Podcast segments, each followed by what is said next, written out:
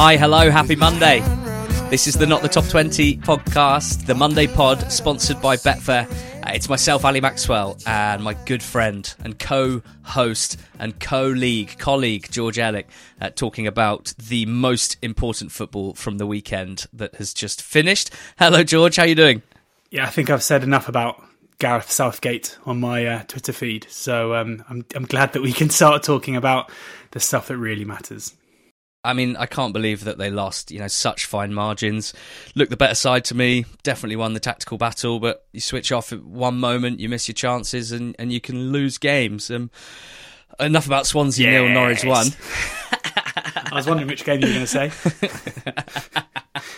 you know me too well. Um, let's be honest up front here one of the most forgetful weekends in EFL history, surely. Um, matches called off due to ice and snow and whatnot. Uh, quite a lot of the matches that did go ahead probably would have been better had they been called off. Such was the lack of quality. I think almost a quarter of the games that were played were nil nil. So uh, all in the shadow of, of the World Cup quarterfinals and England's sad demise. There, there was a. am um, never going to listen to this, and I, I, can't really believe I'm saying it now. But there was a. Um, I was on Five Live on Saturday doing a kind of pre three o'clock roundup of, of the stories, kind of the stories I guess that had happened over the last couple of weeks as well, mainly manager stuff, on with um, with the wonderful Kelly Cates, and Kelly was presenting live from um, Netherlands Argentina from from the stadium.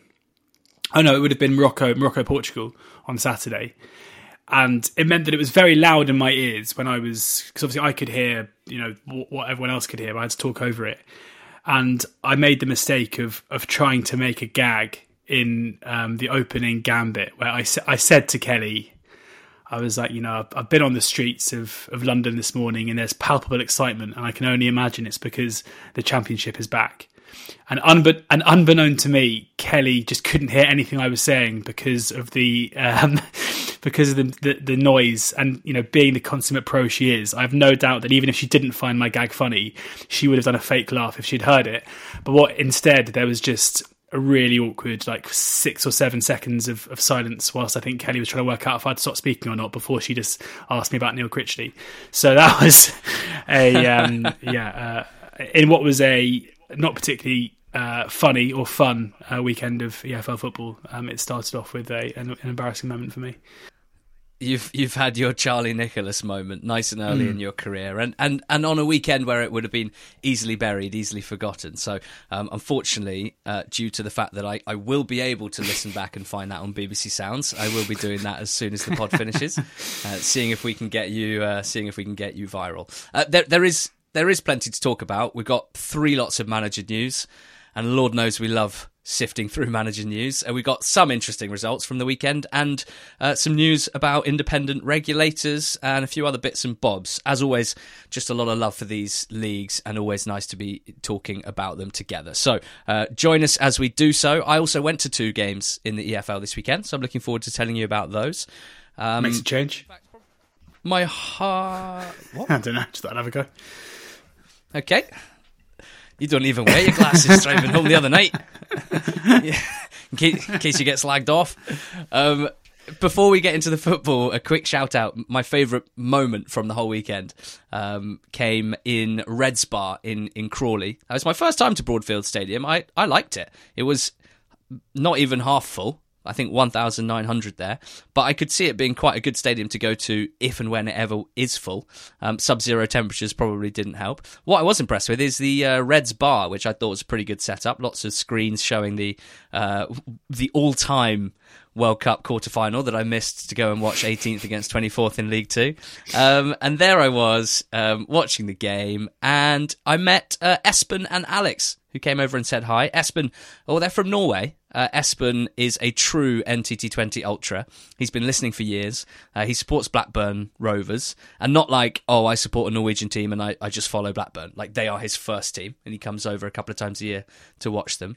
Uh, he also picks a different team in League One and another team in League Two each season to follow, just to kind of keep the interest there, learn about new teams. So he's basically my footballing soul- soulmate. Um, and actually, that's probably a bit of a dig at you. Sorry. anyway, he came over and said hi, had a great chat with them. They were over on an EFL Bonanza weekend, watching Crawley Hartlepool, watching Blackburn Preston, and then I think they might have tried to get to Stoke from Blackburn for the second half of the Stoke Cardiff Wow. game.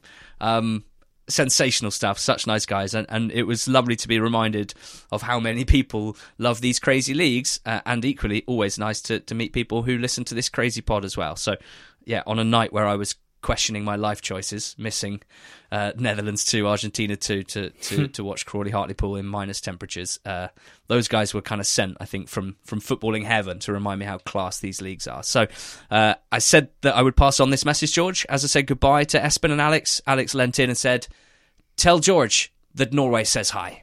Hello, Norway. I feel like I'm, uh, wow, I'm like a Eurovision judge. Hello, Norway. Hello, Norway. 12 points.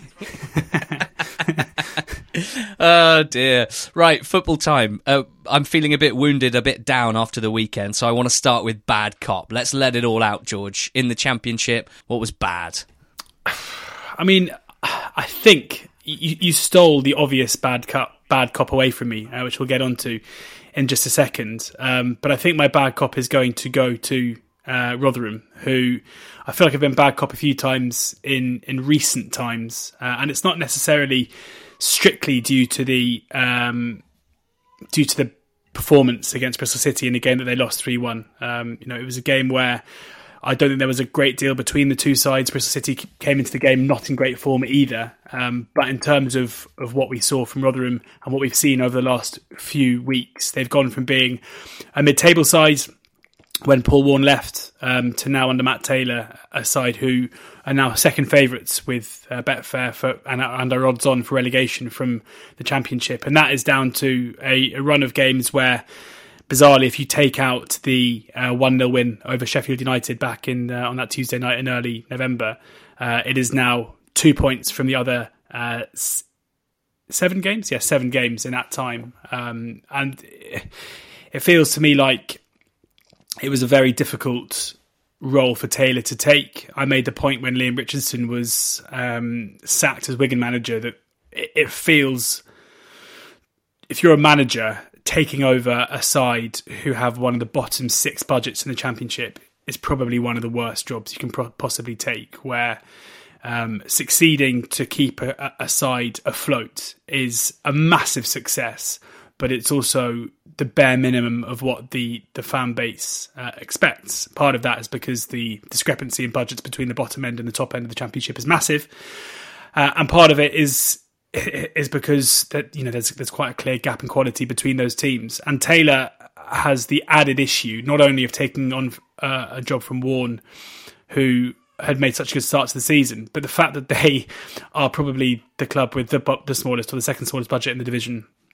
But the fact he took over them after such a good start, and with Warne saying, you know, I've left them in such a good place, means that he isn't even afforded the um, you know the the right to to, to take over at, a time where they are on level points with everybody else. It, it probably feels like this bad run was was maybe coming. Um, in terms of the game itself on Saturday, they created a fair amount of chances, but it was Bristol City who put theirs away. I think the XG was kind of 1.5 apiece. Uh, but at this current moment, and you know, I said as much. I'm pretty sure, you know, before at the beginning of this run, I said that I thought they were in big trouble of getting relegated um, because their away form was so poor. But what we've now seen is maybe, uh, unsurprisingly, is, is the home form has started to to slide as well. Although, you know, bizarrely, I think they had um, yeah, they had five of, of six games were away from home in the league consecutively. But they've lost their last um, three games at home to Hull, to Norwich, and to Bristol City. They've conceded nine goals in those three games as well. And, and if that is going to be the way this goes going forwards, um, then it, it's hard to see how they're they're not going to be uh, very much up against it in terms of trying to stay up. Mm. A very pleasing afternoon noon that for Bristol City uh, after five without a win before the break. Uh, clearly targeting and exploiting Rotherham's right side of their defence. Um, and I think we can expect their next few opponents to watch that and do exactly the same. To basically put pressure on Norton Cuffy and Peltier down that side, um, who, who really struggled to contain first uh, a run in behind from Wells, which led to the OG, and then Conway making the exact same run, uh, running it onto the ball into the channel, crossing from the left uh, for Williams's goal, uh, and a set piece goal as well. Bristol City, uh, I don't have the numbers to hand, but in my head they are a massive net negative set piece team. So for them to score one, not concede one, even that is is significant, is positive, something that they need to to build on. Um, Rotherham not going to get too far if they continue to be that loose defensively. Uh, the good cop, you kind of half alluded to it, sounded like you might have had bad cop Blackburn Rovers, but let's talk positively about Preston North End, the victors uh, at Ewood Park, four one winners here. Preston good cop smashing Blackburn Rovers uh, and punching their way into the top six while doing so. Uh, and that's with missing at least five first teamers. Um, I loved Ryan Lowe's quotes before and after the game. Where rather than moaning about absences, rather than using it to make him and his team look better, having one for one, he he just wanted to hammer home the importance of the squad, uh, basically saying he's not worried about those missing because he believes in each player equally. And it's easy to to kind of roll your eyes at that sort of stuff. It's difficult to imagine that you know if we could get inside Ryan Lowe's head or if we could give him some sort of truth serum, he would admit that he had equal beliefs you know 22nd squad member versus one of his starting 11 but you can imagine that what he says to them on that front breathes confidence into the group. Uh, and we, we saw it on the pitch. Ryan lowe ryan ledson set the tone of course he did, um, with a crunching tackle in the first minute. He's actually injured Callum Brittain in doing so, albeit it was not a foul. Uh, just a very, very strong challenge. And I mean, we we exchanged messages straight away, George, because a former Oxford player, you know Ledson very well. He's become pretty well known in EFL circles for these sorts of tackles at the start of derby games. and, and it's a fine line between tone setting meaty tackle and first minute red card, but he's on the right side of it this time. Um, and that was kind of it from that point. You know, North End looked like they knew exactly what to do when Blackburn had the ball to set traps and win the ball back, and then exactly what to do with it when they won it. I think that speaks really well to Lowe's game plan and the way that it was executed. You know, of course, Rovers completely played into their hands, and, and Chris Wilder on Sky with some good analysis on that front uh, at half time. Um, but just really great day for the for the Preston fans. Woodburn slotting home his first championship goal. Uh, Evans at the double, another high turnover led to, to the second goal, and then a thumping header after great bit of play, desire, and, and, and quality from Alvaro Fernandez. And then the four one goal was just icing applied to cake, wasn't it? Ben Whiteman. Um, smashing in thanks to a deflection, a goal that featured a, a naughty DJ backheel to set it up. It was it was highly confident, both out of possession and composed and confident with it, uh, attacking with real thrust. So I was very, very impressed.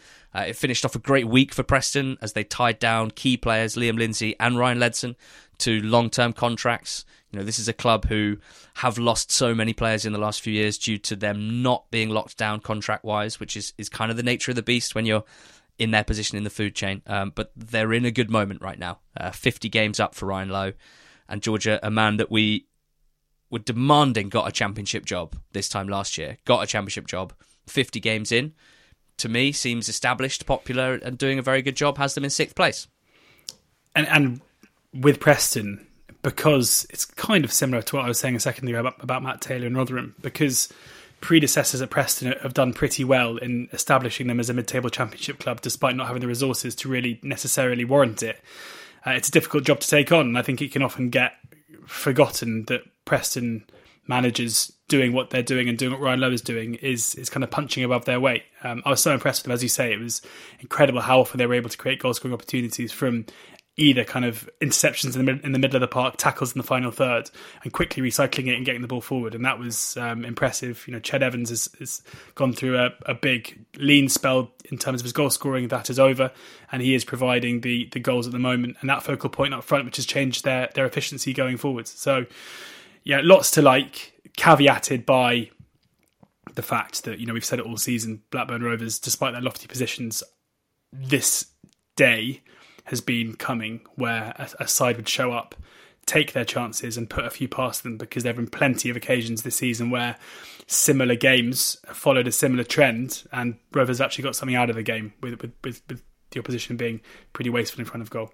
Hmm. There still seems to be this, to my eyes, awkward relationship between the team that Jon Dahl Tomasson seemingly wants them to be, and maybe it's not him. I, it, it did occur to me that this this desire to play right from the back and to to play through the thirds in a very kind of Swansea kind of way, uh, it could be part of a of a wider plan from the club to instill a a, a, a club wide philosophy which they can then recruit to. It could be something that they they've decided to do with the new sporting director, director of football. Can't remember Gregg Broughton's exact title, but came in in the summer. It's been a, a period of change, certainly a, a, a move to a more modern decision making approach. And so you wouldn't be surprised if something like this is, is forming part of their, their sort of club wide conversations. But it could be that it's the football Tomasson desperately wants to play.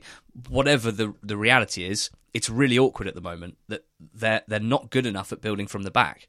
Um, they're, they're not creating the amount of good opportunities, good shots, goals to justify doing what they're doing. You know, that's the trade off with building from the back, in theory.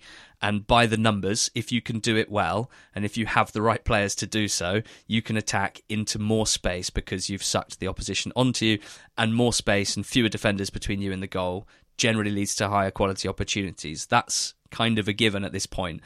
But the trade off is massive. It's not a low risk approach. It is quite the opposite of that. And um, well, certainly in their last two games against Burnley and now against Preston, they have they have risked a lot with very little reward, and it's it's pretty tough to watch. To be honest, you kind of you know you watch it between your fingers, just wincing. Um, Travis and Wharton in particular with with errors on the ball, so uh, not great for them. Uh, for Preston, just to reiterate, reiterate what I said a few weeks ago, the worst thing the fans can do now is get fixed on the league position. I have mentioned them being in the playoffs, um, but but to measure everything from that point would be wrong and will probably only lead to tears. No doubt they're in good shape though. Um, two points back from from Blackburn now. Uh, QPR nil, Burnley three. George, our our table toppers march on. Uh, it always seems like a, a different star who who contributes to Burnley wins. This time, Gudmundsson, you know, popping out the woodwork to score a, a beautiful early free kick, a contentious early free kick so nice that Gudmundsson gets a chance because Anas Zaroury is warming the bench in the in the, in the World Cup semi final. Um, uh, yeah, two. And Burnley are getting and Burnley are getting paid for that. I know, and and QPR with Ilias Chair as well. You know, two star attacking players for each side missing, as they contribute zero minutes to one of the most incredible World Cup stories of our of our lifetime. Um, yeah, who wouldn't love the EFL? But um, yeah, it was I mean, Burnley were, were dominant in this win. Let's let's not mistake that. And this was the one game in, in what has turned out to be a one game caretaker spell from Paul Hall. Um, there was clearly the most contentious penalty decision in world football this weekend was um, the uh, George Thomas foul after 15 seconds, where Muric quite clearly brings him down in the area. Thomas recalled from the wilderness, um, I think, for a second start this season by Hall, and should have had an instant impact. And you know, QPR should have had a penalty after 15 seconds. There was absolutely no denying that. But from what I saw in terms of the 90 minutes, I'm not sure it would have made much of a difference because um, Burnley was seemingly reinvigorated um, after the break.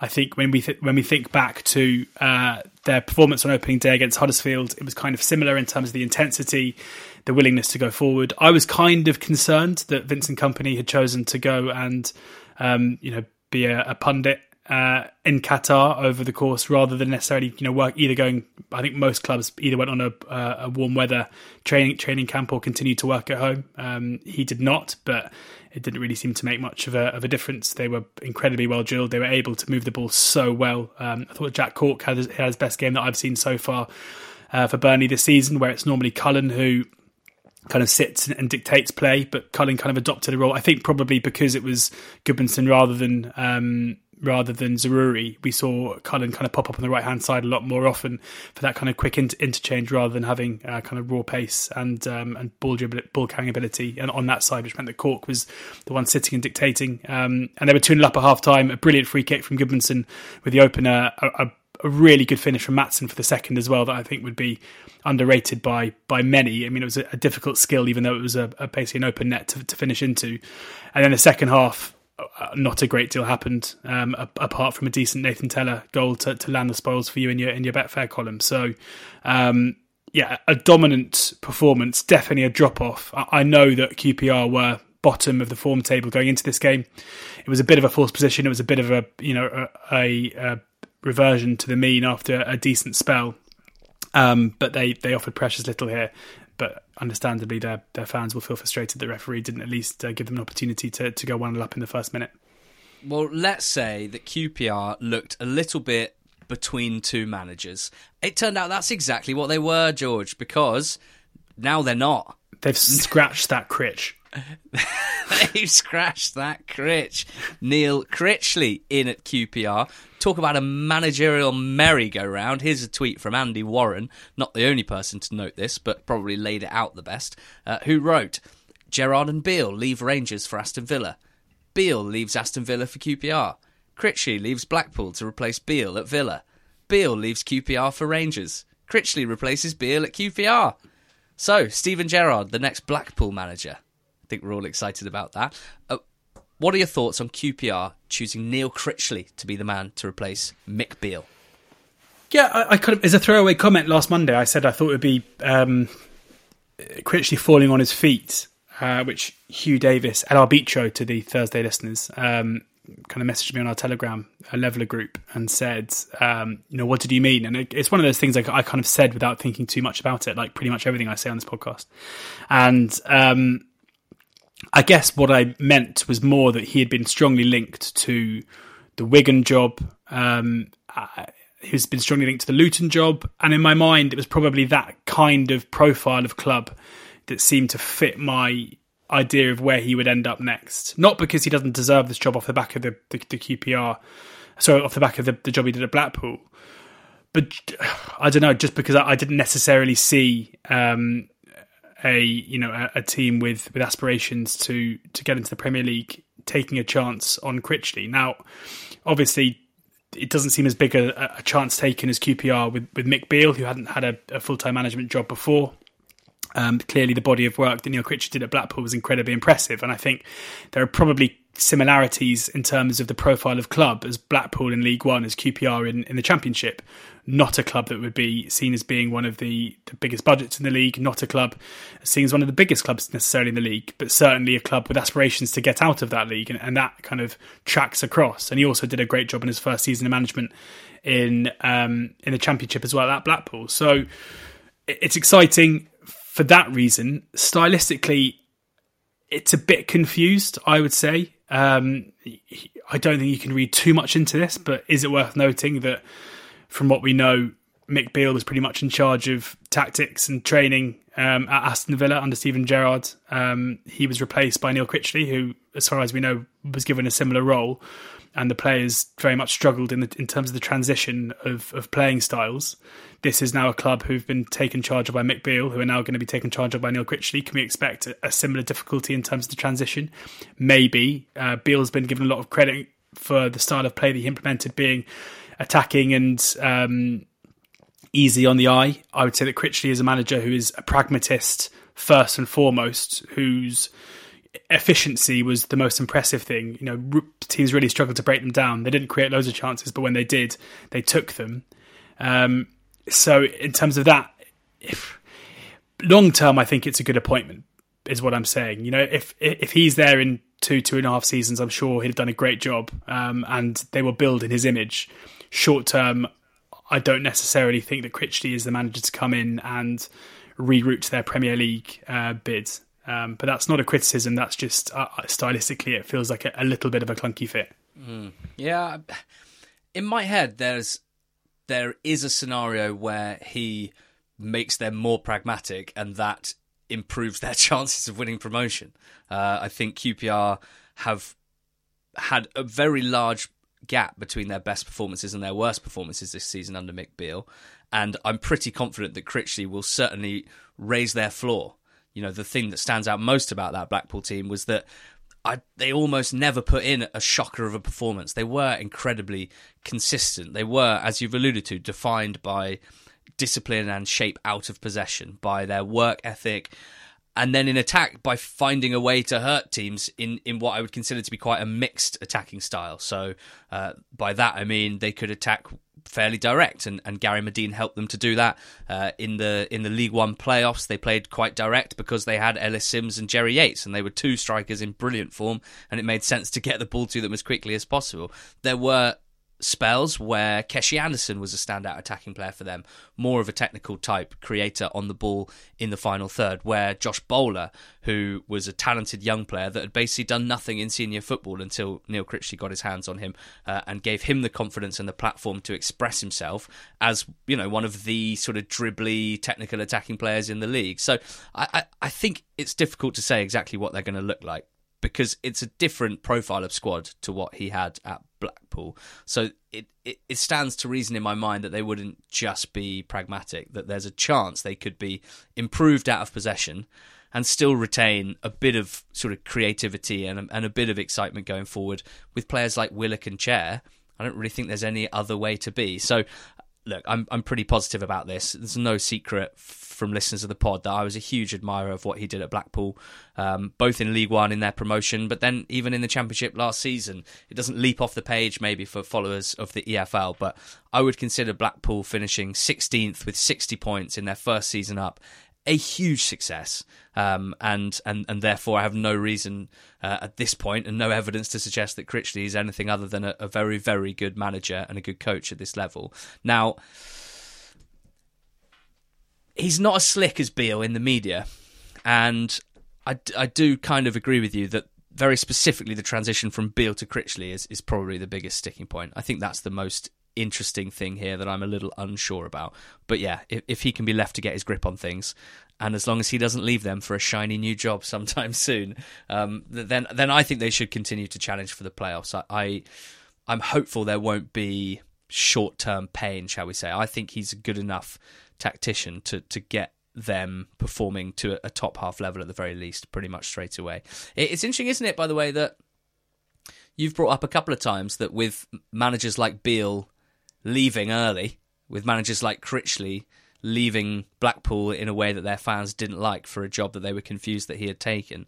You know, you talked about how potentially future hiring clubs might think twice about hiring these guys, but QPR certainly not twice bitten, once shy. They've been left in the lurch by hmm. Beale, and they've just gone straight for a guy who left his last job in, in quite lively circumstances. I, th- I think it's quite handy for QPR that um, Steven Gerrard probably won't get a job uh, on much above QPR's level. So I don't think Neil Critchley's going to get offered a shiny assistant manager job at a Premier League club again anytime soon. Although I am a bit terrified that if the current England manager leaves, then Gerrard might be quite near the top of the list for that. So maybe Critch mm-hmm. will end up being on the England bench. He could probably do both jobs anyway. So. The, the last thing to say is, you know, we've focused here on the last two years of Neil Critchley's career, but before he took charge of Blackpool, this is a guy who was classically in the mold of uh, excellent youth developer, proper coach, um, improving young players, working with some of the most talented players in English football. Up at Liverpool, you know, his back his his early career was spent at Crewe, which is kind of the academy for academy coaches in a way. So again, understanding where QPR are at and the way that their football operations team think, uh, which is heavily skewed towards development as much as they are, you know, trying to get promoted. I, I don't think that for them is. Uh, it's not all about the short term. Uh, again, you can understand why Critchley's resume outside of just Blackpool would have ticked a few boxes for them. Um, so Corberan, Critchley, and Rob Edwards three of the best performing managers from last season in the EFL. They were all unemployed seven weeks ago, and now they're all in jobs in the Championship. And good jobs too, you'd say. Corberan, West Brom, Critchley, QPR, and Rob Edwards at Luton. Uh, some other games took place, George, none of them hugely exciting. Uh, Sheffield United won Huddersfield nil. We saw a bit of uh, World Cup stardust sprinkled by Iliman Ndiaye. Yeah, a pretty run of the mill um, home win for, for Blades, as you say, a, really good assist from uh, a lovely dinked finish from from Billy Sharp.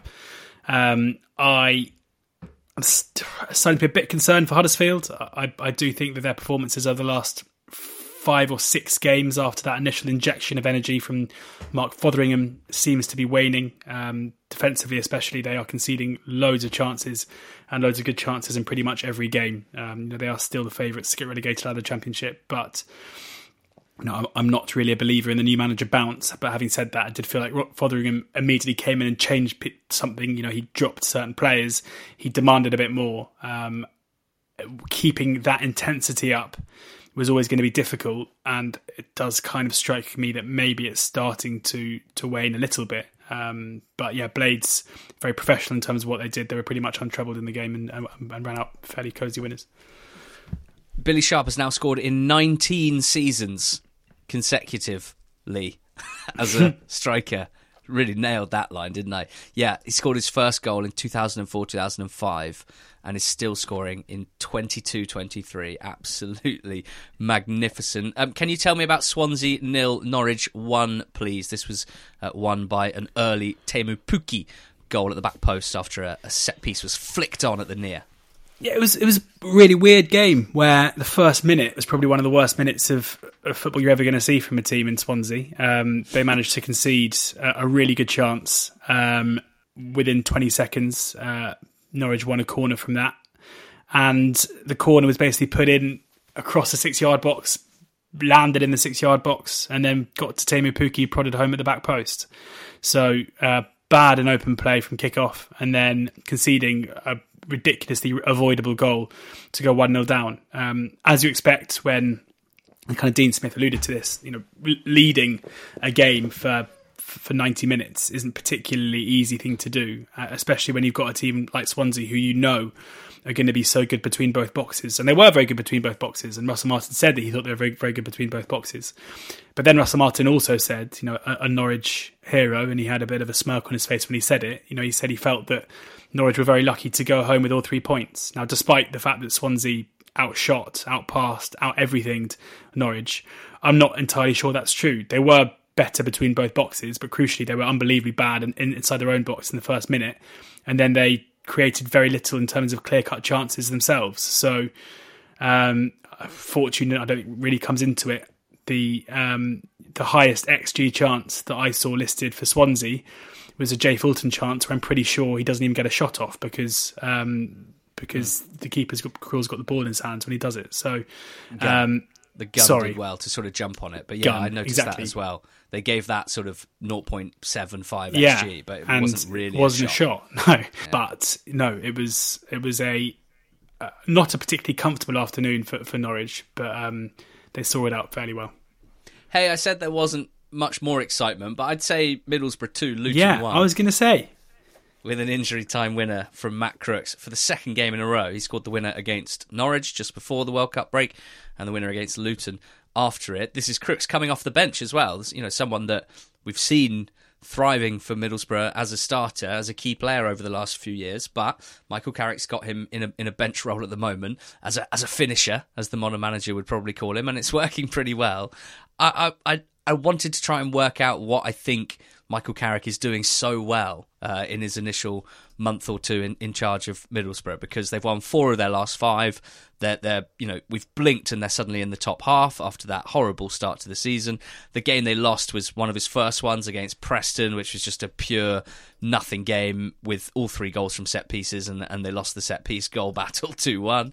Um, and yeah, I mean, you can look at footballing on pitch stuff like moving away from from the back three, popularized by Chris Wilder, which worked really well last season, wasn't working so well this season. It means Isaiah Jones uh, has, has been given basically a pure attacking role. So he's got Tommy Smith behind him as a right back, a very conservative fullback in this system, and it's just all about down the right side trying to get Jones one v one to to to do what he does best. On the left, it's a bit it's a bit different. So they've got this kind of different approach on each flank, which I think is normally a hallmark of a of a pretty good team, rather than just doing the same thing on both sides. Uh, Giles is the left back. Of course, he's basically the most attacking fullback in the division. Uh, it means that because he can cover most of that flank in attack, and, and he's the one that you want delivering the crosses, as he did for Akpom's goal, the the sort of nominal left sider in the 4-4-2 in this case it was Riley McGree can kind of tuck inside and be a, an auxiliary central attacking midfielder type and, and kind of combine all over. That's worked really well and, and McGree comes back from the World Cup in great confidence. We both felt bad that we didn't mention him last week uh, when talking about World Cup EFL stars. Uh, and then Hayden Hackney's is obviously the the one that we focused on uh, on the last pod that we, we, where we spoke about Borough coming in um, in the interim manager's reign, uh, Leo Percovich, uh, slotting in next to Jonny Howson. It looks a bit like Jonny Howson's son has basically started playing next to Jonny Howson and is a kind of Jonny Howson uh, prototype, but a bit taller and a lot younger. Uh, he's slotted in really, really well. And then, of course, Akpom. You know, he was already in goal scoring form before Carrick arrived, but I kind of thought that it was just a bit. He was getting. He'd got a little bit lucky with quite a few six yard box scrambled goals. But now I don't think that at all. Um, some of the stuff that he's done in the last few weeks, particularly outside the box, you know, here he basically played a kind of 10 slash 9 role with Forss up top. Um, and he looks brilliant and he scored a great header. And it's just strikers, eh? What what a turnaround for Akpom. But for me, uh, and I don't know, I don't know what you think about this. That the thing that stands out most probably isn't to do with tactics or game plan. It just seems like his personality has just calmed everything down and, and, and brought out a real sort of Michael Carrick sort of composure and a confidence and a calmness, which which seems to be working very well at the moment and, and quite particularly in contrast to what was happening in the first 12 games of the season. Yeah, I think two things can be true here. Um, I think Michael Carrick's doing a great job, and I think the, the, the tactical quirks you mentioned there, especially um, playing Jones higher. When I looked at kind of positional maps, I kind of expected to see that Smith was playing a bit of a hybrid role as being a, a right back and a right side of centre back when, when Giles went forward, but that isn't really true. He's playing really high, and I think that's meaning that you effectively cannot double up on Jones, and if you do, then you're going to leave the, the other flank exposed, which is working because Giles, the creator, um, as it was, and, and, and, Jones in other games. So he is certainly implementing changes, um, and that is credit to him. And it does feel like something kind of special is happening under Carrick in early days at, at Borough. But also, it was a an unbelievable job to come into, and I think this is the same for Corberán and West Brom, where you are taking over a team who have the squad to justify being one of the preseason favourites for promotion, which they were, um, who are posting really good underlying numbers, which regardless of what Borough fans saw with their eyes. I'm not saying it means they were good, but there is weight in that. It means they weren't far away from getting it right when Chris Wilder was there in a lowly league position. It's kind of the equivalent of going to Vegas, watching someone put loads of money into a fruit machine, walk away, then you come on, put your quarter in, and then and then you, you hit the jackpot. That is it's kind of what has happened with both of them, where you, you come in where the processes are already there the expectations are low because of what's already happened. You can't do any worse than what's come before you. The numbers are already good. All you have to do is improve it a little bit, and variance is going to be on your side anyway. And that is what's happened. So I'm not taking anything away from him because I think what he's done is great, and I think what Corberán has done at Baggies is good as well. But it's no massive surprise to me that right now the numbers haven't changed markedly in terms of the XG stuff but they are two of the informed teams in the division, and um, the feel good factor is certainly back. And, and it, I guess that that justifies making the change of manager, even if things maybe weren't quite as bad as they looked. It's interesting. So, like, would you say that judging a manager's games, you know, games eleven to twenty, would be more valuable than than judging their games one to ten? Not not always. I, I think with because um, by that in, in to to that logic, by that time things might have sort of gone, you know, settled a little bit, shall we say?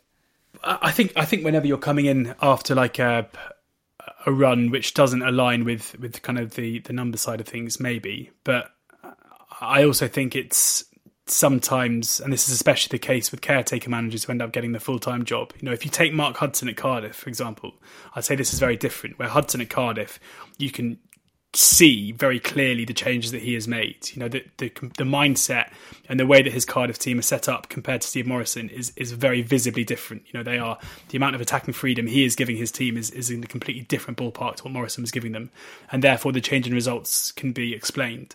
Very often, though, you won't see much of a change. And I think with Carrick you can as well. You know, with Carrick there are we've mentioned them here. There are clear ways that you can see what he is doing.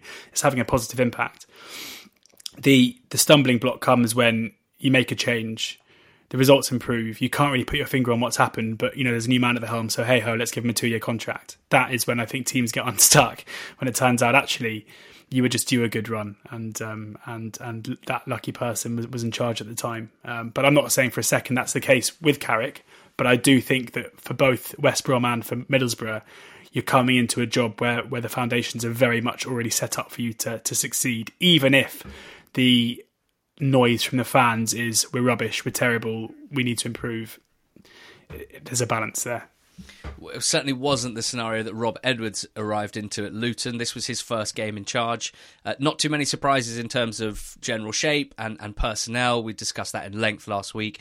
They're still very light at the back due to injuries. So Amari Bell playing left centre back, sent off for two bookings. One of them particularly a bit dim and, and pretty unhelpful at 1 1.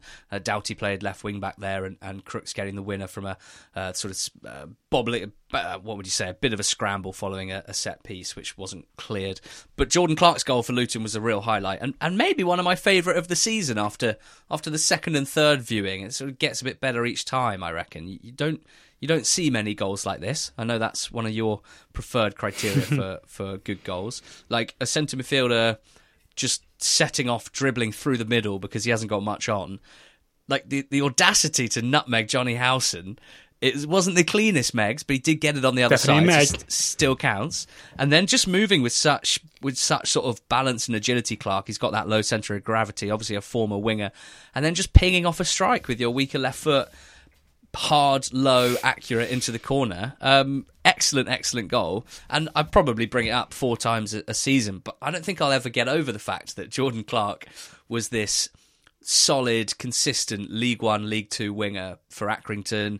He'd played a bit at Shrewsbury, got released by Shrewsbury, went to Accy, became their star man for sure, but in a you know a team that was at best a bottom half League One team, and he was a kind of a right-footed winger that played on the right side and just put crosses in, basically, got to the byline, put crosses in, worked hard out of possession. And now he's this dynamic central midfielder in the top half of the championship, capable of, as far as I can see, playing every midfield role from six to eight to ten, good out of possession because his work rate's unbelievable and has moments of quality like this in possession as well. And I just love player development like that. I think it's so fun. I think it I think it reflects so well on the players themselves to be able to, you know, have the open-mindedness to adapt their game and to thrive in new areas of the pitch at a, at the level above. But also it's impressive management from in this instance Nathan Jones who you know so many managers i think just look at their squad in quite binary terms. Like we have the, these players that play in these positions and if i feel we're light in this area i need to buy a player. Well if you can develop if you can change a player's position and get plenty out of them then that's obviously one of the best things that a manager can do. At reading 1 coventry nil Georgie's two teams started the weekend level on points and in very different form, but the form book was thrown out the window by the World Cup, and now there's three points between them and six teams between them, such as the seeded batch in the Championship. Reading winning, uh, not a classic, I think. Coventry hitting the post from a set piece and Reading scoring from theirs, but a new name for us at least. That was my analysis. I was literally going to say two set pieces. One of them hit the post, Coventry at nil nil and then one of the men's in a goal, and uh, and that's kind of the, the, story of this in a game of, very very few uh, chances or goals. Uh, and Mbengue with a with a goal for for um, Reading, you know, it was kind of a weird one where it was a second header from a set piece that kissed the underside of the bar and went in. Um, Reading didn't have a shot after that, you know, in the, in the, way that they often do. They are a team who, when they go ahead, um, it's hard to wrestle um, the, the game back off them because they do sit into their shape and, and, and you can struggle to break them down. Um, it was a game uh, pretty low on quality, but uh, yeah, given Reading's poor form, come up against a side in, in Coventry who've been much in much better form, um, and you know I, I, don't know if the off pitch uncertainty um, has any bearing on, on Coventry. I, you'd think maybe if anything, would have a, a positive one given um, you know the issues and the way that can galvanise teams. Um, but fingers crossed that's that's all sorted soon. Um, but yeah, a, big three points for Reading just to to keep the breathing space between them. We've seen with Rotherham how quickly things can unravel from that position. So um, yeah, a, big they're going to need to keep winning their home games to make sure that doesn't happen to them. Mm. Uh, and Mbengue is, is only 20, he's a young centre back, only joined in September, so after the season had started, and only on a short term contract, I think, uh, until January. So uh, they're going to want to tie him down, I think yeah, it'd be interesting to know how that signing came about, whether it was some incredible piece of scouting to, to pick up a player released by Metz in France, or possibly more likely a, a sort of an agent job. But either way, signing a 20 year old on a short term contract and him having played seven games already and scored the winning goal seems like a pretty good outcome. So hopefully the, the Reading fans get their wishes and Mbengue uh, signs a new contract. Uh, George, just quickly, we'll touch briefly on two draws because I want to talk about Kolo Toure's first game as Wigan manager. I was at the Den. But first, um, you, you kind of mentioned Cardiff and, and things that look different there. They went to Stoke and drew 2 2. Uh, things looking quite different in the sense that not many of Cardiff's games this season have been high scoring. So, uh, what did you make of that game? It's weird doing draws. Um, yeah, I mean, as I said, Cardiff aside, who under Hudson are, are doing more now in terms of, of trying to take the game to their opposition. Uh, they went ahead fairly early on in this one with a really nice finish from Ryan Wintle. Um, and you know, interesting to see players like Wintle and Gavin Whyte who set up the goal getting more of an opportunity under Hudson as well. Um, Harry Souttar, another World Cup hero, playing centre back for uh, for Stoke, who had seemingly had more of a hard time keeping out um, the the Cardiff attackers Then he had some of the, the best players in the world when he was out in Qatar.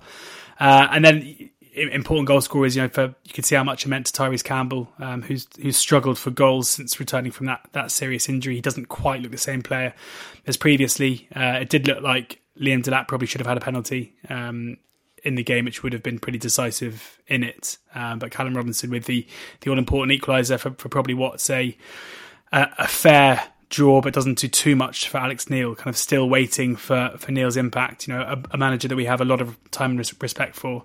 The longer it goes with without Neil being able to turn things around at Stoke, the more it just feels like a, a poison chalice there. With so many decent managers coming into the, the job and, and, and, struggling to really make them anything more than mid-table fodder. Hmm. Okay, well, Millwall won, Wigan won. Uh, I love going to the Den. It's such a great stadium. I really believe in championship terms, it's up there with with my favourites. Uh, of course, Millwall fans, you know, their anthem, "Let them come, let them come to the den." You know, they're very inviting by nature, so it was nice to um, to be able to join them as they've as they request.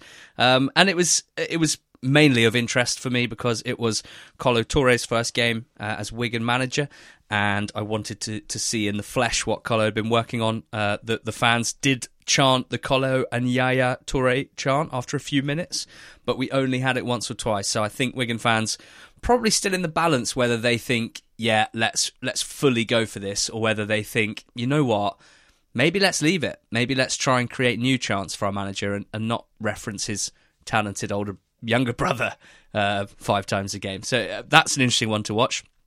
As is the way that they played. Um, they set up in a 4 4 2 definitely with the intention to build from the back uh, whenever possible. The good news for, for Wigan is that they have Will Keane playing in that kind of slightly withdrawn striker role, and he's tall. He's a good outball as well, so you can go long. Uh, and and they've got Lang in particular on the right side of the attack, who who can stretch defenses as well. But they were definitely trying to build. Uh, their goal was was the first example of it really working, and that was you know more than halfway through the first half. So they were a bit sticky to start with, I'd say, but then Tilt fizzed it into Keane through the lines, and then Keane first time out wide to Darikwa, uh, and and and then they got a little bit lucky with the ricochet, and, and Keane scored the goal. So it wasn't. It wasn't always glorious build up from the back, but it was quite passy. They sometimes got a bit stuck, and I think long term, I have got concerns about the personnel that they have and their ability to do that well enough. You know, we spoke about Blackburn Rovers earlier on. We know the the risks of this approach. Um, but it worked at times here. Tilt was the one that Millwall were kind of baiting into into passes by by not pressing him, um, and he did pretty well for the most part. Tilt, so I think he was impressive, uh, and I love Keane. I just think Will Keane's a brilliant, brilliant player, um, both in terms of a, of a goal scorer. You can't argue with his record since the start of last season, but such an intelligent player as well. You know, he's he is a very good example of a, someone who's a big man but who has a, a magnificent touch, and I think he I think he's got the brain of a number 10. I think he'd like to be a small, agile number 10. He's not that, um, but he's making it work. I think he's he's a quality player. Um, we also saw Millwall's quality player, Flemming, score a, a brilliant volley and uh, yeah, he was exactly what I expected in the flesh. He, he didn't get on the ball that much, to be honest, but every time he did, he wanted to shoot, no matter where he was on the pitch. Um, cutting in and taking shots with his weaker foot from 30 yards, not a problem for, for big Zian Flemming. And, and everyone loves him so much that he has license to do so as well. So it all works quite well at, at this point in time. And I liked Billy Mitchell as well in, in midfield for Millwall, but a, a one all draw. The game really petered out, to be honest, in the last 35 minutes. There was no real impact from the subs. uh, a positive start for Kolo Touré, a good point on the road. Blackpool nil, Birmingham nil was a match that happened on the coast of the Irish Sea. Uh, before we get into League One, George, news yesterday morning, which is very relevant to our interests, broken by Rob Draper in the Daily Mail. Uh, Prime Minister Rishi Sunak said to have signed off the independent football regulator. The government will present its white paper or proposed legislation in the new year. Something you spoke about with Matt Slater a couple of weeks ago, and you seemed a bit a bit down about. Uh, mm. Positive news. I can only assume Rishi listened to the pod and thought, you know what, I've got to sort that out, haven't I? Yeah, it's exciting. I mean, I think it's important not to get overly excited before we we kind of see the fruits of this labour. Um, it does feel like the you know any lobbying from Premier League executives at this stage hasn't been successful. Um, but you do worry that some kind of compromise will be will be brought forward. But if we do get an independent regulator that is um, not a government, um, you know, a, a, government employee who has no relationship to the Premier League, has no bias, then then this has to be a very positive thing going forward. So I think it's probably still watch this space, but it's great to know that the the work of the fan-led review hasn't been swept under the carpet, and we can hopefully begin to see an end to um, the Premier League's kind of vice like grip on uh, English football. You know, and it's important to remember that when it went to a vote between Premier League clubs in terms of the, the relationship with the EFL, it was a 14-6 in favour, and you don't mean need me to tell you which six voted against. Um, and it's about time that the, the you know the lion's share of the power was taken away from those clubs, in my view. Yeah, plenty of of water to run under the bridge, to coin a phrase that doesn't exist. Pl- plenty to come.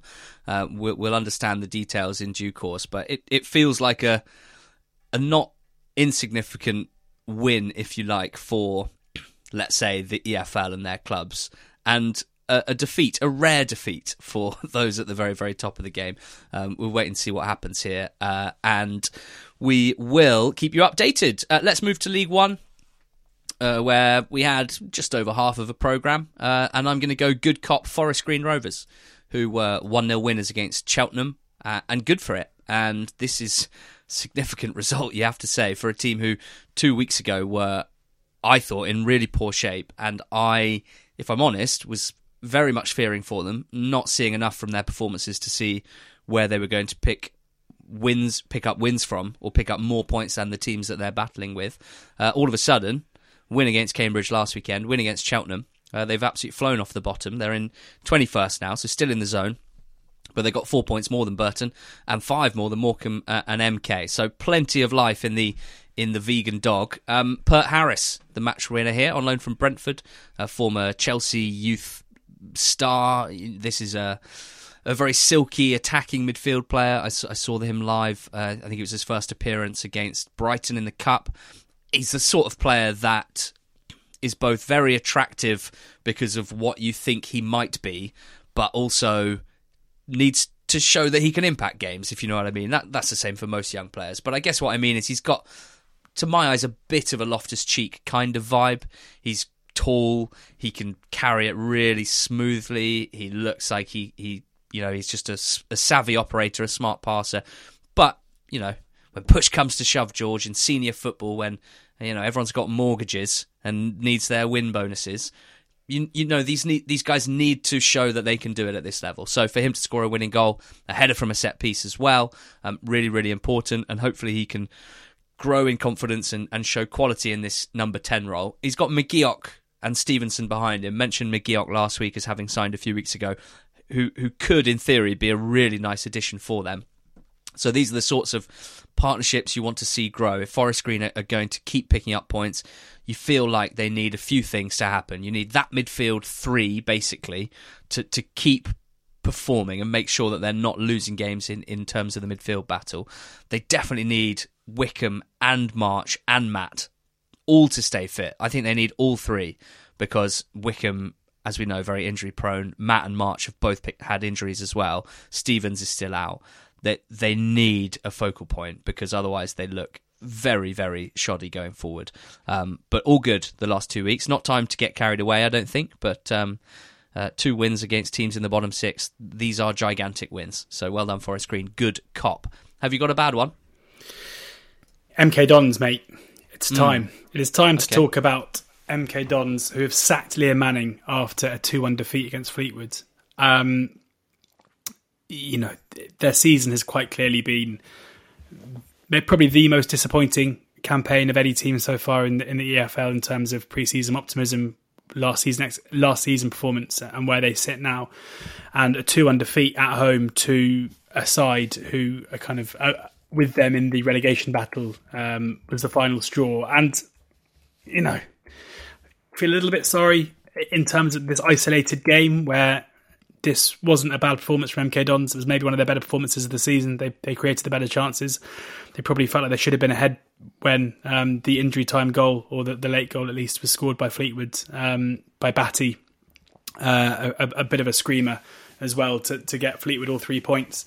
Um, I watched the interview with Liam Sweeting, uh, the sporting director at, at MK Dons last night after the decision to sack Manning and he alluded to the fact that, in his opinion, the performances have got better. I would agree with that. I think they've had a few games recently where they've been way, way better than what we'd seen before. The Derby one being an example as well, where they've lost games where they haven't necessarily deserved to lose them. Um, the negativity around MK Dons at the moment is massive. Uh, again, it's another case, I guess, of maybe paying the price for success, but you know, looking at the comments um, under Liam's interview, um, the you know the fans were fairly happy that Manning's been shown the door, but but they uh, are not particularly happy or supportive of of uh, Liam Sweeting, which when you consider the business they've done over the last couple of seasons is is a bit of a surprise, but it just goes to show how fickle football fans can be um, and how results driven uh, football fans are rather than process driven. Um, but then I guess they will say, well, hold on, look at the amount of money we, we, we brought in to be transfer sales in the summer. Why hasn't that been spent? Um, and I can't answer that question. Um, Sweeting has said in that that the you know the the search for a new manager um, starts now. Interestingly, he alluded to the, the fact that they have to get someone in who can come in and improve things immediately, which I think might see might mean we might see a, a, bit of a change of tack from them in terms of who they go after. I still think it'll be a coach who wants to play a certain way, but it might be someone with a bit of experience. MK Dons fans wanting Leam Richardson, I can't really see that. I don't really see how the football that he plays goes with the squad that they've built. But Darren Ferguson was one who you could possibly see in terms of you know you look at his Peterborough sides and the way that they played and the way they like to dominate and, and get forward and get the ball down and, and, and, score goals. If they could attract him, that might be bridging the gap between a, a certain style, a certain profile, not an academy coach or a bright young thing, but somebody who's done it at the level before, but still kind of aligns to the to the um, the culture that you're going after. Karl Robinson is another name that's come up. Um, a lot of Oxford fans uh, asking whether or not he'll be, he'd be linked to. It would it would seem to be pretty at odds with the the hierarchy um, at MK Dons at the moment. I think for them to go after a manager who's enjoyed um, uh, power beyond what he would get at MK Dons uh, if he were to go there. So it'll be interesting to see what happens. Um, in a similar way, it does feel like a, a fairly good job for managers to take. The, the building blocks are there despite what MK Dons fans think, their their transfer record is is pretty exemplary. It's just been a really bad few months, um, but the signs are there that things are improving. Um, but yeah, it was a, a, a, pretty catastrophic result, if not a bad performance on Saturday, and one that sees them buck, you know, buckling up for, for what looks like it could be relegation season if they don't get this appointment right. Such inconsistency of selection, particularly in attacking areas, has, has been, to my eyes, a bit confusing. I think injuries have played a part in this, but we often talk about how difficult it must be for managers, particularly inexperienced ones, to handle um, a, a, bad start to the season or a really bad run in terms of how do you react? How much do you react? How much do you change? What do you change to try and, and, and make an impact and make changes?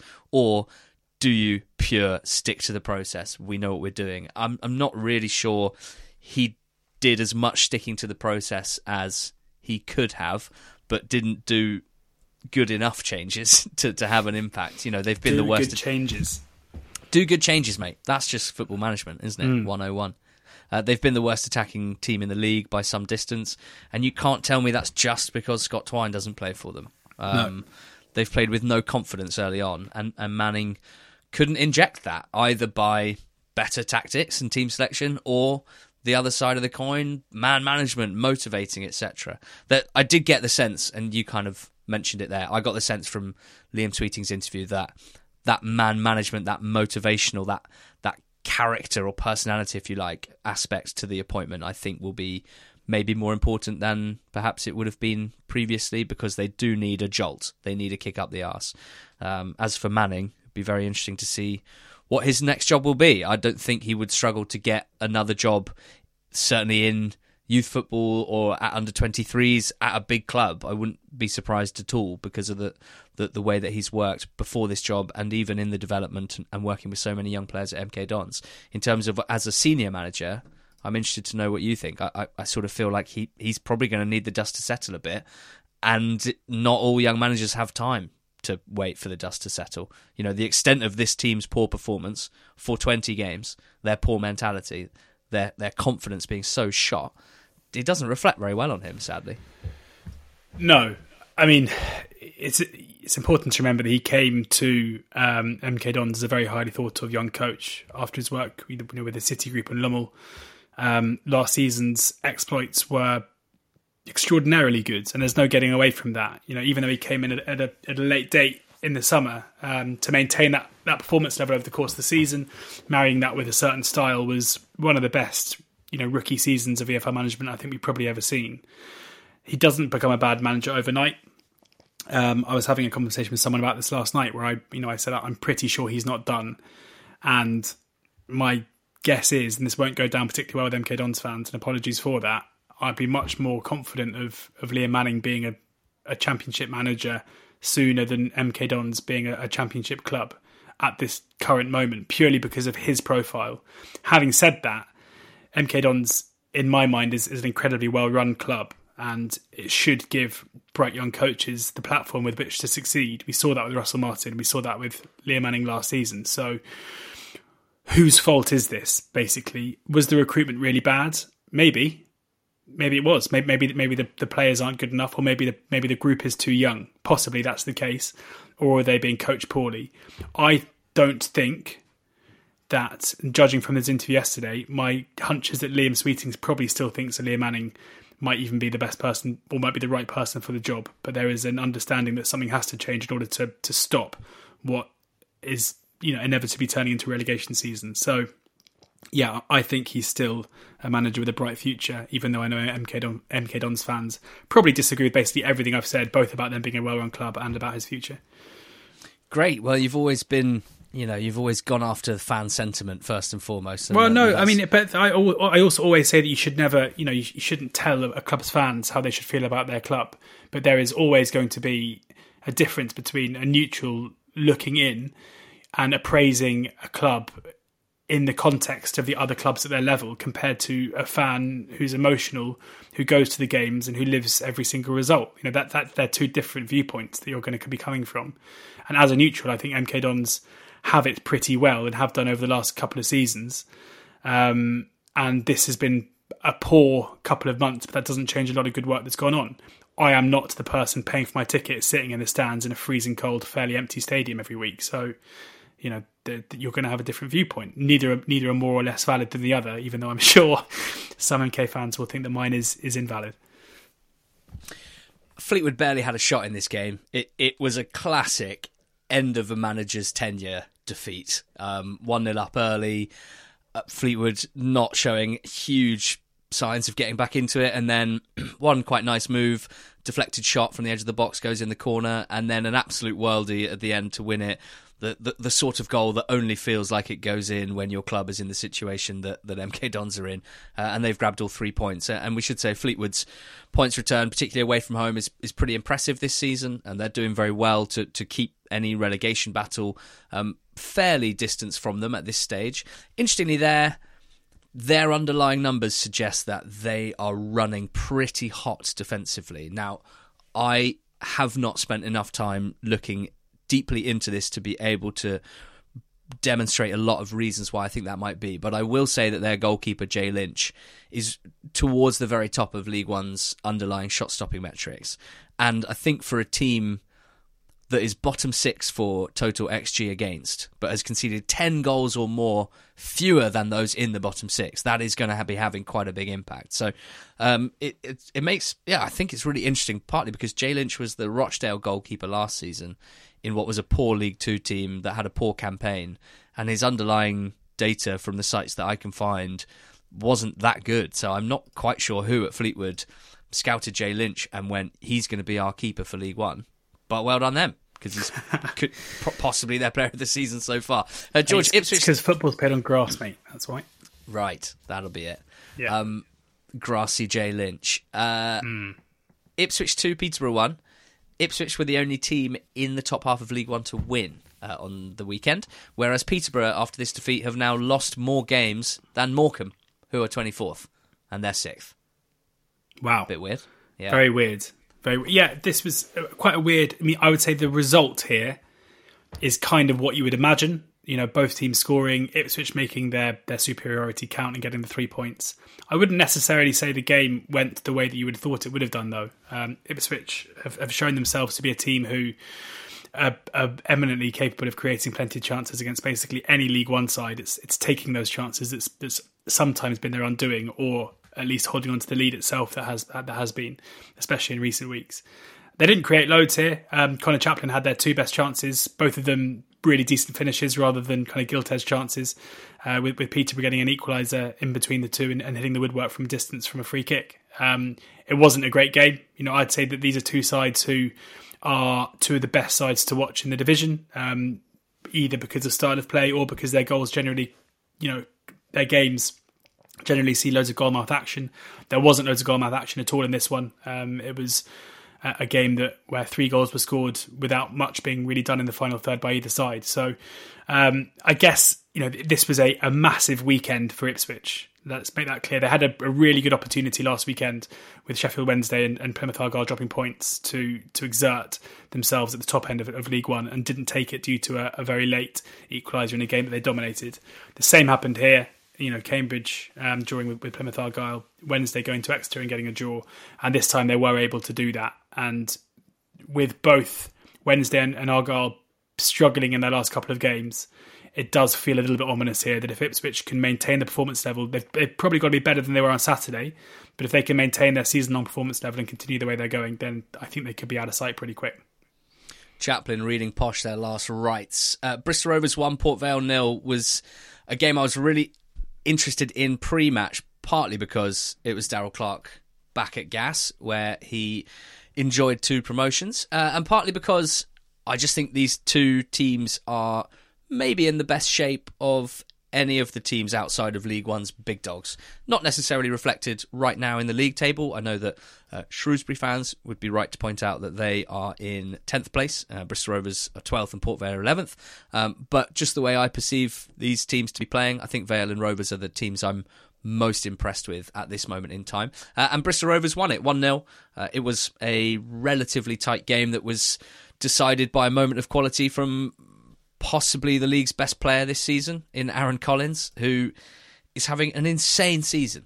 An insane season, not not just as a goal scorer, where he is, you know, even on goal output alone, he'd be probably in the team of the season, I guess, up front with Clarke-Harris. I haven't got the top goal scorer charts to hand, but I guess he's in the top two with Clarke-Harris. But as a creator as well, if you add his XG and his XA, his expected assists and his expected goals together, Collins is so far clear of anyone else in League One that it's basically like having an extra player in attack. You're, you're looking at a league where the goal scorers rarely create and the creators don't score that many.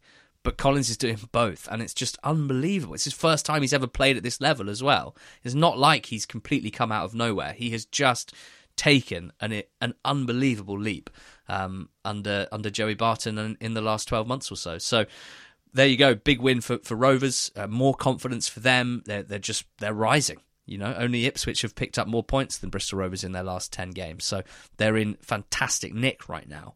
Uh, Shrewsbury 3, Bolton 2. George. Mentioned last week that no Shrewsbury striker had scored in weeks, months even. And then Street and Saydee said, oh, okay, yeah, we'll, no, we'll score now. Street and Saydee sounds like a um, don't know what it sounds like. I was going to say like a law firm, but I think it's more maybe like, uh, like clothing. I think it's I think it's a clothing pop up food, isn't it? Yeah, with a clothing line on the side. Wow. Due so to the, their due to their Instagram success. Good street pizzas. is the food because they're on the street, and then Saydee is the fashion line. Just runs nice. inside it. Really good. Yeah, they beat Bolton uh, late. They did. Bolton being served up a dose of their own medicine. Um, when uh, Bolton fans who've enjoyed some incredible uh, late drama this season saw Chey Dunkley um, with a kind of weird uncontested header about a yard out um, from a, a, kind of looping ball uh, after a set piece. Not at home, they must have, have, you know felt the or seen scenes they've been used to experiencing themselves. Um, they they would have thought they were were pretty clear to one up with a, a Dion Charles Brace, who's finally scoring um, the goals we probably expected that he would do uh, this season. Um, and yeah, all credit to Shrewsbury who who managed to come back from from that position. That they're not a team that we necessarily associate with scoring lots of goals.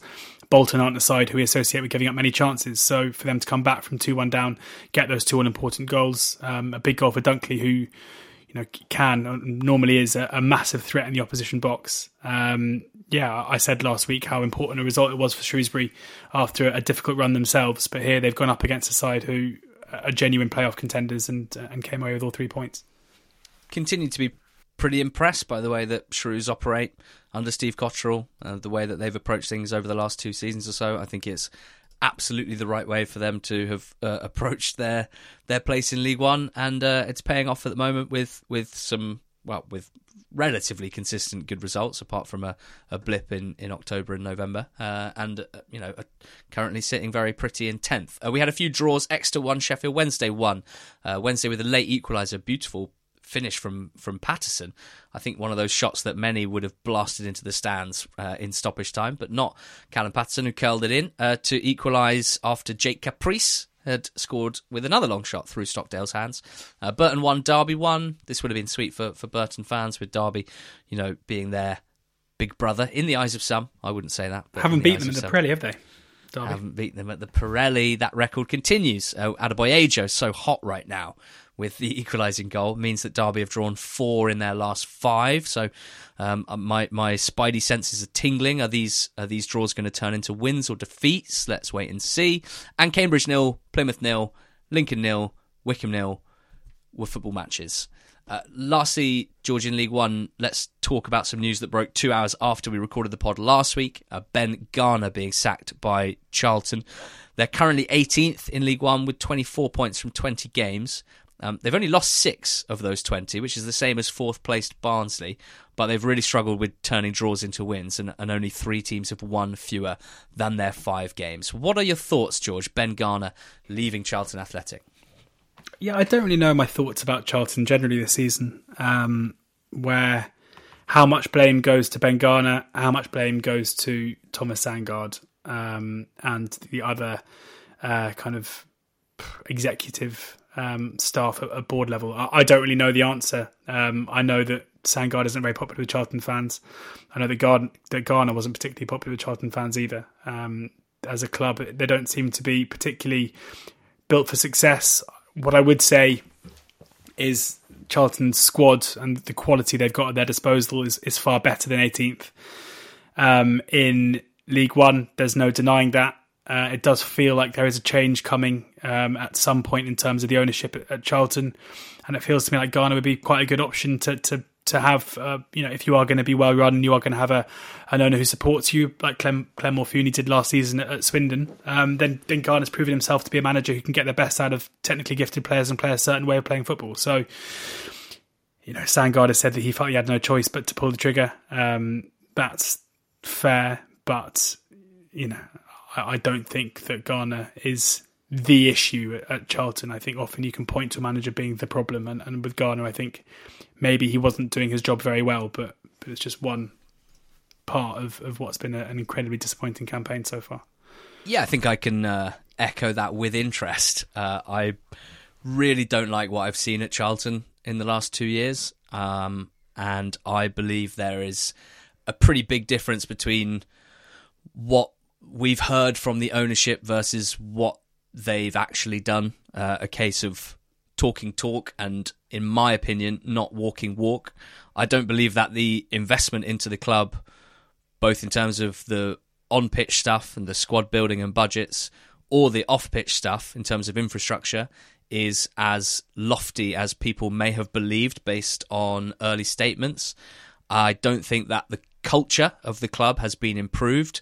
And bear in mind, the culture at that club has been at a very low ebb for some time because of previous poor owners. It shouldn't ha- it shouldn't be difficult initially to breathe new life into Charlton with good leadership, but I don't think that has been evident at all. I don't think that the staff at the club, on or off the pitch, feel that they get a level of support that's necessary for high performance. Um, I don't think the squad is as good as you think it is, by the sound of things. Uh, not because they don't have some good players, just because of its absolute imbalance. In in some areas it lacks quality, and in some areas it lacks depth, and in some areas it lacks both, and in some areas it's kind of stacked. Um, if you were managing this team on Football Manager, which is a scenario that I like to put myself in often, I have no idea what style or formation you would play to get the best out of the players that they have. Like a fairly technical group of midfielders may lend itself to possession football. That's probably what they were thinking hiring Garner. But the speedy wingers are best in transition. The striker and captain Stockley is, is best as a target man with someone playing off him. The centre backs aren't good on the ball for the level, and the full backs aren't particularly exciting or good going forward either. So they've ended up playing this kind of confused and inconsistent style. Injuries at, at really annoying times haven't helped, particularly to Leaburn, just as he was developing a partnership with Stockley in that 4 4 2 and Egbo, the right back, who I thought was giving them what they need in terms of attacking from from fullback positions. But I basically just don't think there's a club in the country that could have three or four managers, different managers in three or four consecutive seasons and have a good, well put together squad. There's not enough continuity there.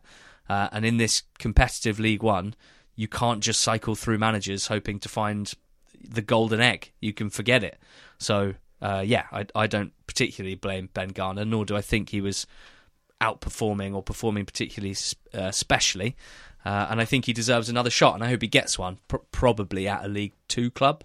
Um, so it'd be interesting to see where they go next. I, am sure it was reported in the summer they were quite hot on Mick Beale, funnily enough, before he got the QPR job, but couldn't persuade him to join. So I'm thinking maybe an Anthony Barry on it's the about short time. list. It's about time Mick left Rangers, isn't it? Excellent. Uh, League Two, six games and two were nil nil. Um, I want you to tell me what you think was the most interesting game in League Two this weekend. If you want to make it a bad cop, you can, but it's such a random weekend in League Two that I'm just going to let you uh, take free reign before I tell you about my trip to Sussex. Grimsby Tranmere. I mean, there's not much to say. Uh, Grimsby won the game 2 1. Um, McAtee played a pretty starring role in terms of creative um, play, which is important because it's been quite strange that his return to the side has coincided with a, a bit of a slump of form. I put Tranmere up on the betting show. Hold my hands up. That was just wrong. Um, they were the worst side in the game, and um, their form at this stage is is so yeah. I mean, it's it's so poor, and it's it's kind of odd when you look at it in the in, in reflection of, of where they were with that good run. And, and I wouldn't say there, there was not much in the numbers to suggest that wasn't sustainable, and there's not much in the numbers to suggest what's going on at the moment. But um, yeah, they were poor on the day, and uh, Grimsby, you know, between these two sides, both of whom adopted fairly lofty positions quite recently, um, both of them are now kind of meandering towards having a, a pretty nothing season. But for Grimsby, of course, you know this is a. I should say this is a, a three points that you know wards off any fears of that of that trapdoor. Can you imagine how cold the wind was at Blundell Park? Mm, yes. yes, you can, having experienced it many times. Yeah. So, good cop, Hartlepool, or more specifically, the 128 Hartlepool fans that travelled down for their game against Crawley in ridiculous temperatures on a Friday having seen their team pick up only two points from 10 away games so far. Those 128 Hartlepool fans are awesome, legends. Um, mm. And I wasn't among them. I'm a bit sad in hindsight. I did look to see if I could buy a ticket in the away end, but I think I had to collect it from Hartlepool. And even even for a man who was willing to drive to to Crawley on a Friday night to watch a game, that would have been a stretch. Um, I was in the Crawley end, and I was not very impressed with Crawley Town. I was slightly more impressed by Hartlepool United. Uh, it was a bit of a nothing game, to be honest. Uh, there was a double injury for Crawley after 15 minutes, which didn't help. Joel Lynch, Ashley Nadesan, warm up properly, lads. Just on a day like that, just just stretch those hammies Is, out. is that even possible? Stretch them out. They didn't warm up well enough, and they got injured after 15 minutes. Um, and and Hartlepool, frankly, played with with little ambition, other than to keep it nil nil as long as possible. I think, and basically gave the ball to Crawley, sat in a very uh, structured and uh, stodgy three five two, and dared Crawley to be good enough to cut through them and create chances, and they weren't. They weren't even close to being good enough. They mainly just recycled it from side to side. They didn't threaten from crosses, which would have been an obvious Someone way just threw to. a snowball out my window, outside. Gen- genuinely, someone just threw a snowball on, off from the street against our window. That is Go and mash them up then. Have a word. this could be. I mean, for our first ever video ed podcast, this could be incredible content.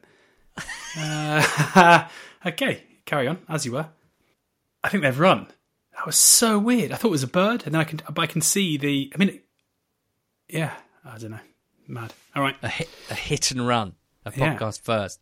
Um, I was just telling you how, how poor Crawley were, basically. Um, didn't threaten from crosses, didn't threaten from range, didn't get into dangerous situations inside the box.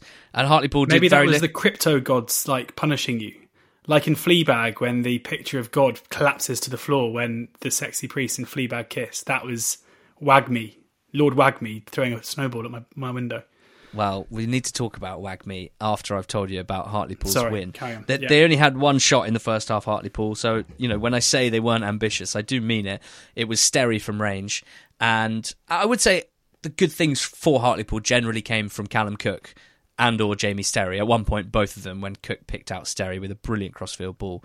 Cook's got the sort of vision and passing ability that they lack in other areas of the pitch, but he didn't get on the ball that much. But they would have just grown in confidence the more it, it stayed nil nil, the more frustrated Crawley got. And in quite classic fashion, they got a set piece goal, uh, rolling in the deep, Menais heading in a Cook corner, and then another Cook corner elicited an own goal and a 2 0 win for, for Hartlepool. It, it doesn't matter how they won, it's important that they did win. It's their first away win of the season. Now, I don't think there will be many teams that Hartlepool will beat playing like that, uh, but Crawley absolutely were. It was the right game plan. They were right to be, ripe rather, to be smashed and grabbed. Uh, Crawley were, were all fart and no poo, as they say an undercurrent of unrest at Crawley, I think it's fair to say, George. And it, it, it sort of starts with Tom Nichols, star attacker, randomly left out of the squad two matches ago and not in the squad here as well. Uh, Matty Etherington saying, It's out of my hands, I don't want to talk about it. Uh, then a quote I've seen from the director of football saying that, yes, basically there's transfer speculation about Tom Nichols, and while that's uh, happening, they feel it's best for him not to be in the squad. Fans, understandably, not thrilled. Um, there's a website called The Real EFL, which posted a story on the weekend, and I must stress that these are unconfirmed reports at this time, posted a story that that Nichols has a proposed move to Colchester United for a fee of 60k. Uh, which is is ongoing, which is both the destination and the fee quite surprising there, um, and and basically that's what's happening with Tom Nichols. Sutton beat Colchester one 0 um, This was my nap on the betting show, so I, I want to get away with saying never in doubt, but but I'm not sure that would necessarily be fair. I think I think Colchester who have lost all but one of their away games in League Two this season, did pretty well at nil nil, pretty well for the first 30 minutes, and then such is kind of the rhythm of their season. Uh, a penalty in first half, injury time, scored by Milsom. In the incident in which the penalty was given, Alan Judge has picked up a horrible knee injury in, in a in a way that's quite confusing and a bit innocuous, and also really, really sad for him, um, particularly at the age that he is and having had horrible injuries in the past. and then a red card quite early in the second half for, for Ashley, and, and after that, I think pretty straightforward for Sutton. A, a, half chance at the end from from Dallison, but ten defeats from eleven away from home for Colu, and, and Sutton improving their home record, which was so strong last season. Uh, lastly, George Newport one, Doncaster two. Doncaster baffle me, absolutely baffle me. They're, they're the only both, team in the both of these two. I can't get a handle on at all.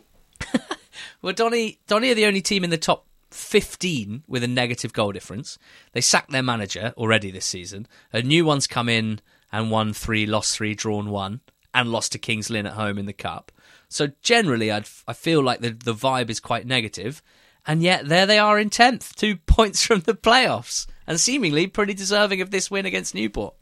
Yeah, they were. I mean, Newport were really poor, and, and Graham Coughlan said it himself after the game. Um, and it was a big win for Donny after a promising start under Danny Schofield. As you say, the, the cup defeat and a couple of poor performances in the league mean that of these two managers, there's no denying that, that Coughlan's made the better start, I would say. Um, but that was turned on its head. Um, Newport looking pretty devoid of ideas, Doncaster making their chances count and, and the better team on the day. Um, it, it, feels like a stretch to me to think that either of these sides are going to trouble um, the top seven. But as you say, despite showing long spells of poor form already this season, Doncaster aren't, aren't far away from it at, at this stage. So um, yeah, probably a big January for both clubs given they've got new management.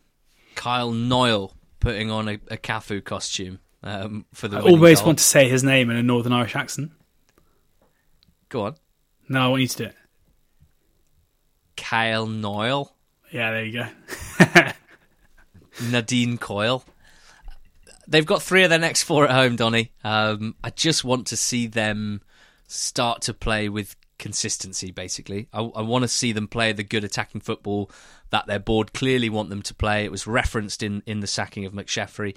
They've got technical players for the level in Close and Clayton and Molyneux, who was missing here. I, I, just want to see a more consistent level of performance. So, three of the next four at home. Some of them look pretty winnable on paper. Let's check in with Donny in a couple of weeks and see where this bizarre team are at that point. Stevenage nil, Mansfield nil, and Swindon nil, Wimbledon nil. Both of them matches that happened over the weekend. Um, basically, in both games, each team had one decent chance.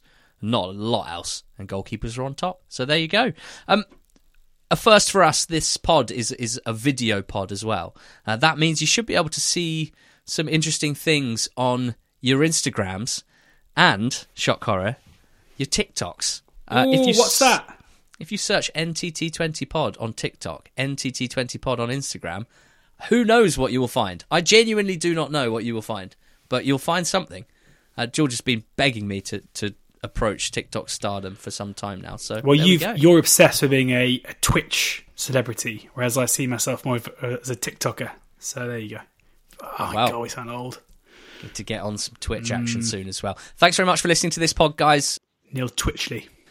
Always very grateful for your ears um, and your eyes on Instagram and TikTok. Get on that. Thank you to Betfair for their sponsorship of this podcast on the Monday pod and on the betting show as well. We'll be back on Thursday with a betting show and we'll talk to you then. Go well.